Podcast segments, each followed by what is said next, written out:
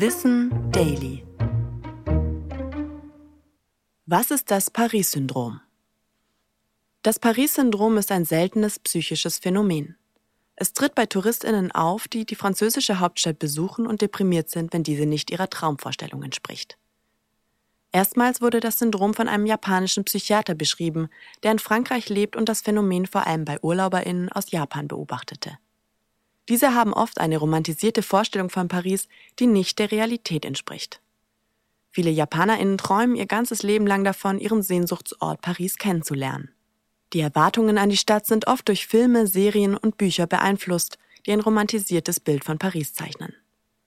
Wenn die Realität der Stadt dann jedoch nicht mit den Erwartungen übereinstimmt, kann das zu einer Überforderung und einem Schock führen. Die Illusion der Stadt der Liebe ist zerstört. Die Liste der dabei auftretenden Symptome ist lang. Halluzinationen, Wahnvorstellungen, Paranoia, Verfolgungsangst und Desorientierung. Noch dazu kommt oft ein klassischer Kulturschock. Die Urlaubenden sind in Paris häufig zum ersten Mal mit der westlichen Welt konfrontiert, die sich stark von der höflichkeitsgeprägten japanischen Kultur unterscheidet. Auch das kann überfordern und das Paris-Syndrom verstärken. Die meisten Fälle des Syndroms sind aber mild und können sich allein durch Zeit und Entspannung verbessern. Verlässliche Zahlen, wie oft das Paris-Syndrom auftritt, gibt es nicht, aber es scheinen rund 10 bis 24 Fälle pro Jahr zu sein.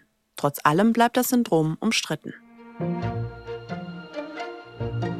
Ich bin Anna Germeck und das war Wissen Daily, produziert von Schönlein Media.